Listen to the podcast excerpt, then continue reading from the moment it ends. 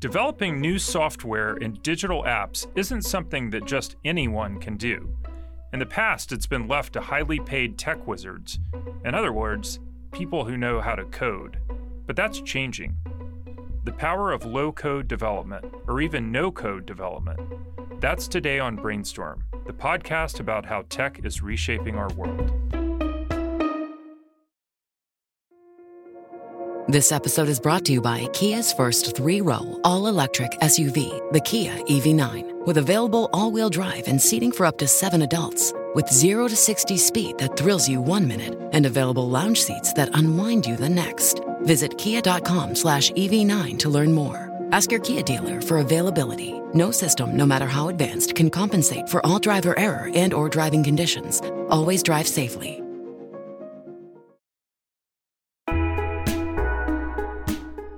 Hi, everyone. Welcome to Brainstorm. I'm Brian O'Keefe. And I'm Robert Hackett, stepping in for Michal Lev-Ram, who is on vacation this week.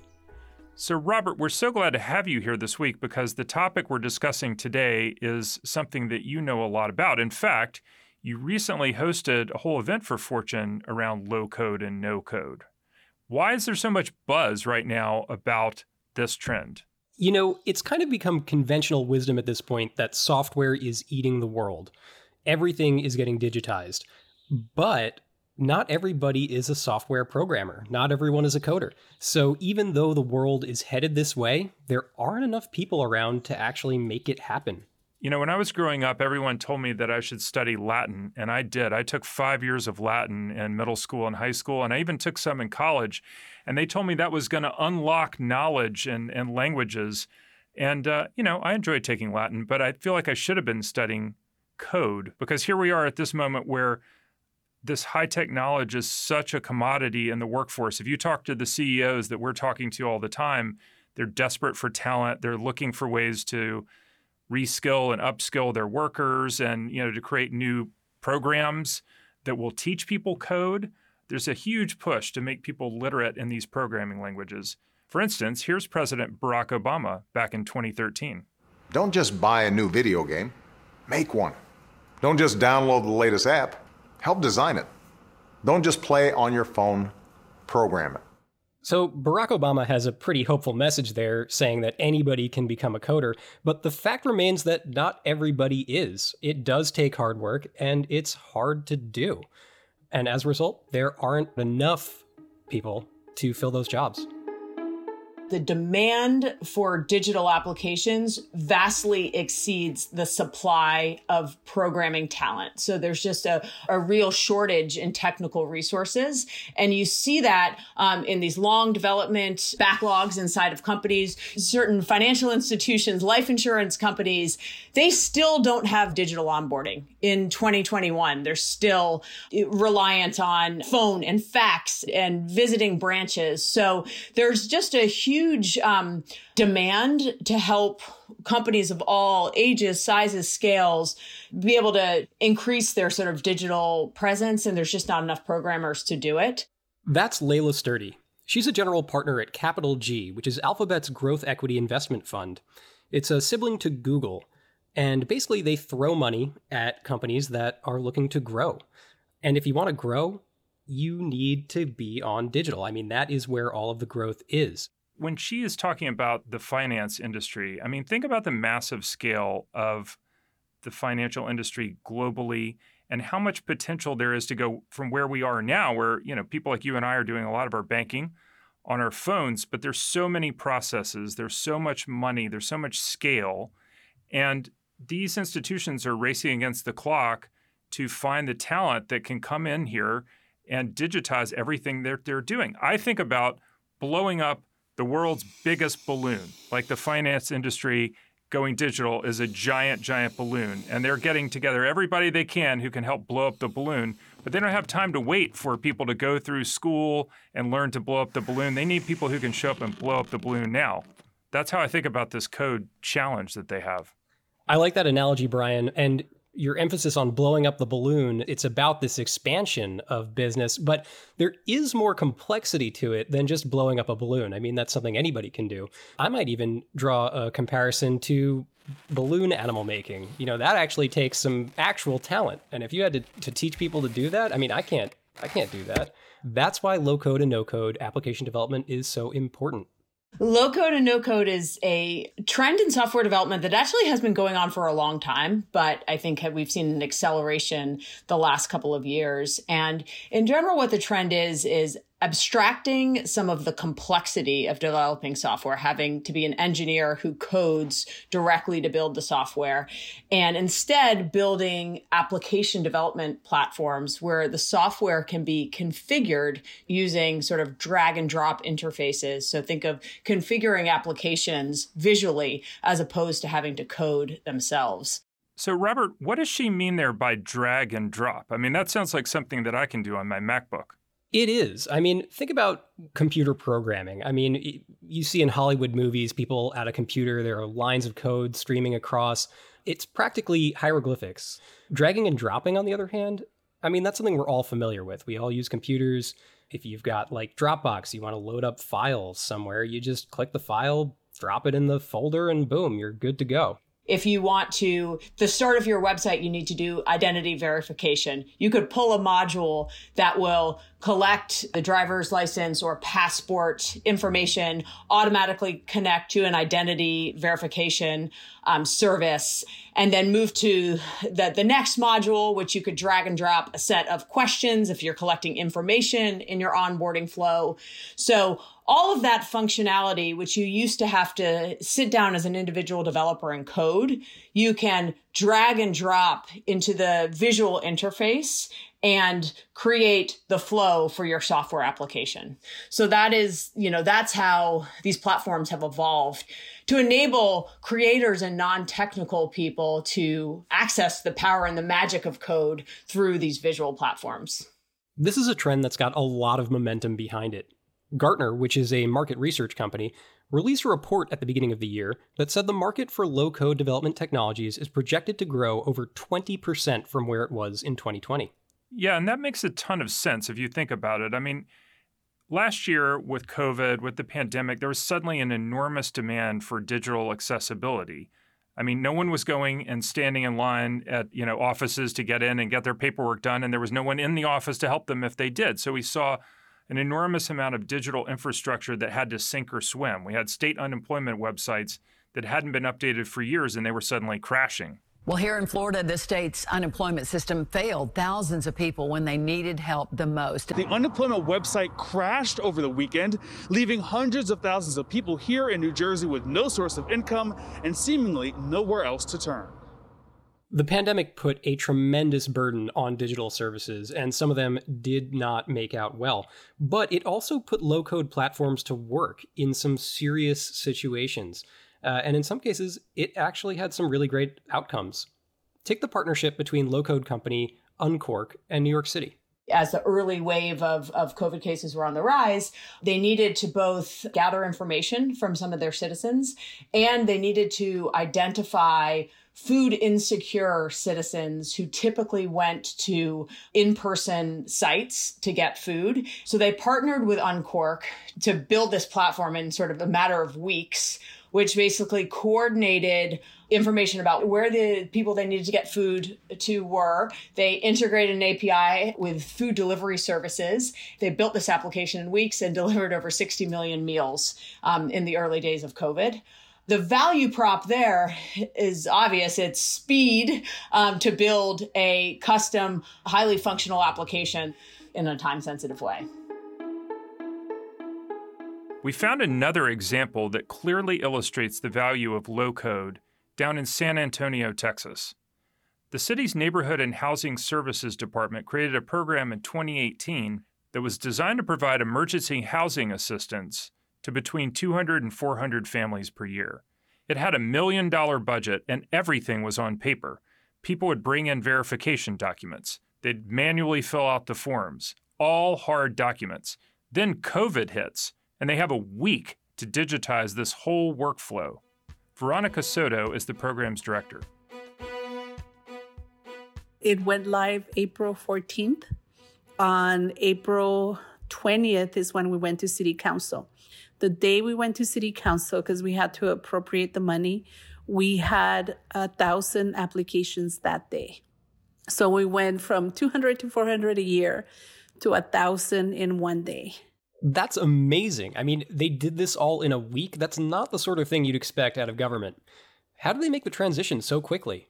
Yeah, it's kind of crazy. They were able to partner with a company called Mendix, which is a low code software company. And basically, they worked 18 hour days going back and forth with the developers. In San Antonio, we have a large Spanish speaking population, and those are people who certainly were clients for this program. And so we had to trans, I was doing the translation.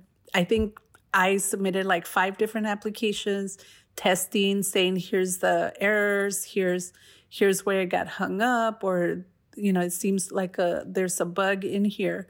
So it was can you make this easier? Can you combine this? Can you upload more quickly? They built the bones we tested it and refined it but we basically had like seven days to make sure it was working okay before we said this program is created and it's now open Veronica and the city administrators worked with the low code developers to take a system that they already had and scale it up and fine tune it and make it work for this process.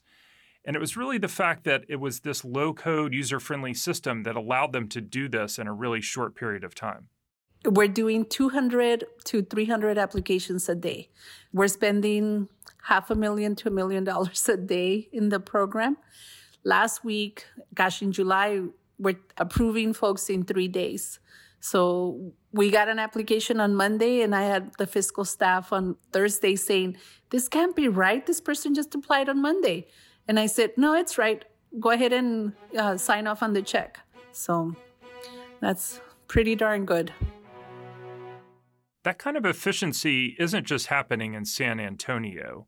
It's across the board. Everywhere that low code is being used successfully, it's cheaper, and faster.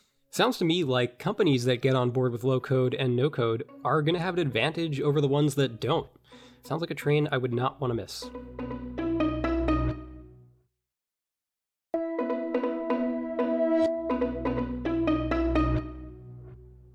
Robert, let's cast our minds back to a time before low code and no code. Back in the olden days, you had just two options if you wanted to digitize your workflow, according to Michael Beckley. He's the chief technology officer of a low code platform called Appian. It was the first company to go public as a low code vendor.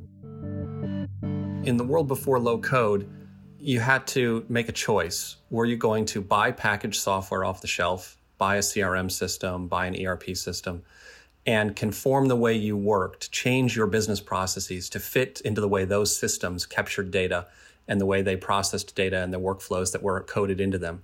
Or you would start from scratch and build your own custom software. And what people found was if they had to customize an existing packaged software application, it would take them minimum 18 months and they would end up with something that was still not what they wanted and made it difficult and expensive to upgrade the existing packaged software they'd purchased. Uh, the customizations broke the software basically. Uh, it was not uncommon for packaged software vendors, even today, to say to their clients basically, don't change us, change yourself. like we know better than you. We're giving you the best process. And if that's true, then, you know, great. But in the most cases, we find clients are trying to differentiate on their process. They're trying to provide a better customer experience. They're trying to provide a better product. And to do that means to have a different process. And so Appian allows you that fluidity, that, that responsiveness, that speed and so now you're able to build that perfectly tailored software for you, those automated workflows, and do it in half the time. That sounds really nice, but how can it actually be perfectly tailored software? I mean, this software is being used across so many different companies, so many different industries, from trucking to big pharma. I mean, these businesses have different needs.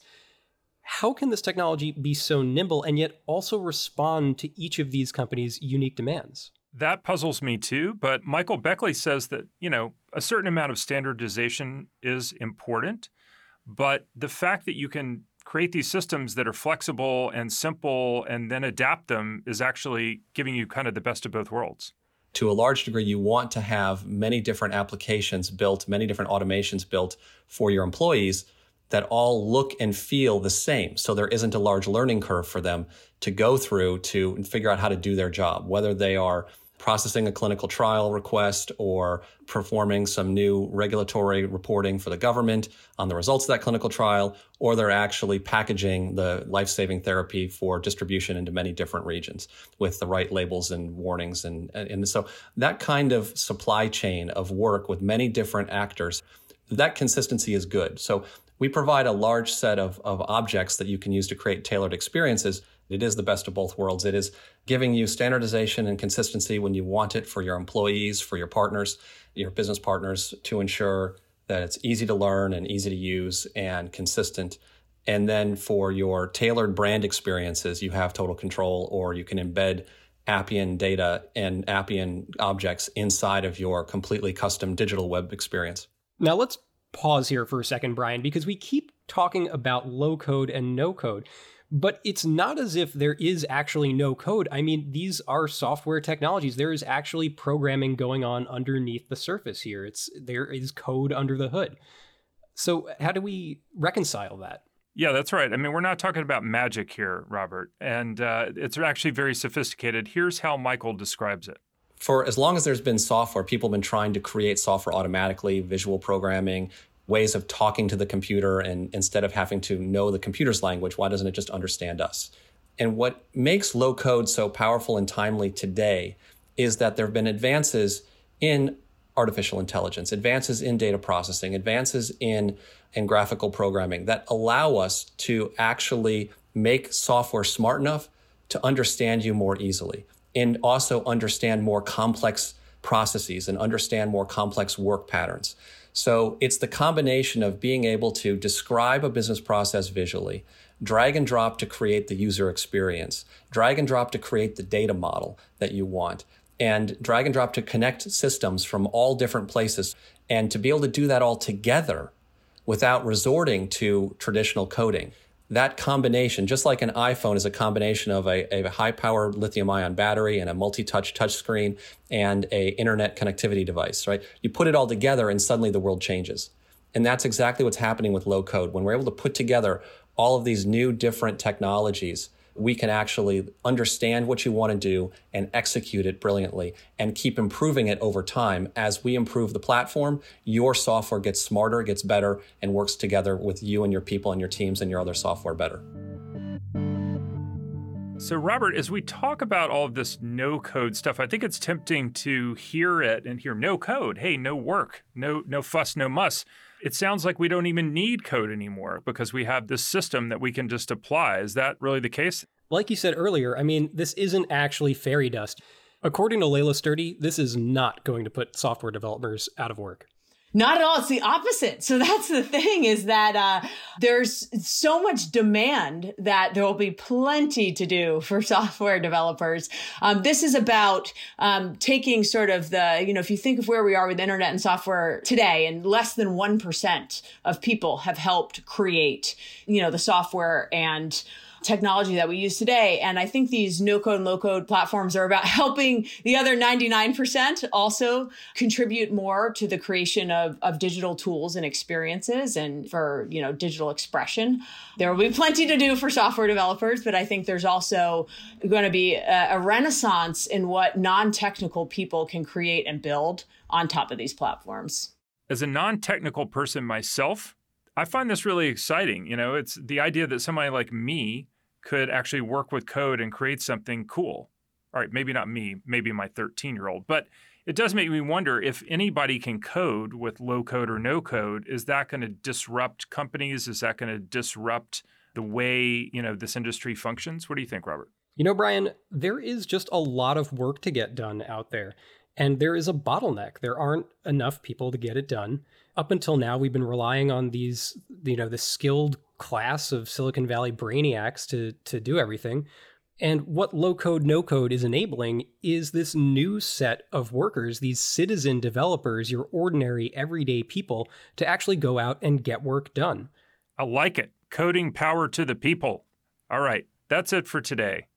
Robert Hackett, thank you so much for joining us on this week's podcast. Thanks for having me, Brian. It was a pleasure. We'll be back next week with more talk on how tech is reshaping our world. The Brainstorm podcast is a production of Fortune Media. Our show is written and produced by Wyatt Orm, and edited by Nicole Vergala. Music is by Brian Campbell of Signal Sounds NYC. Executive producers are Mason Cohn and Megan Arnold.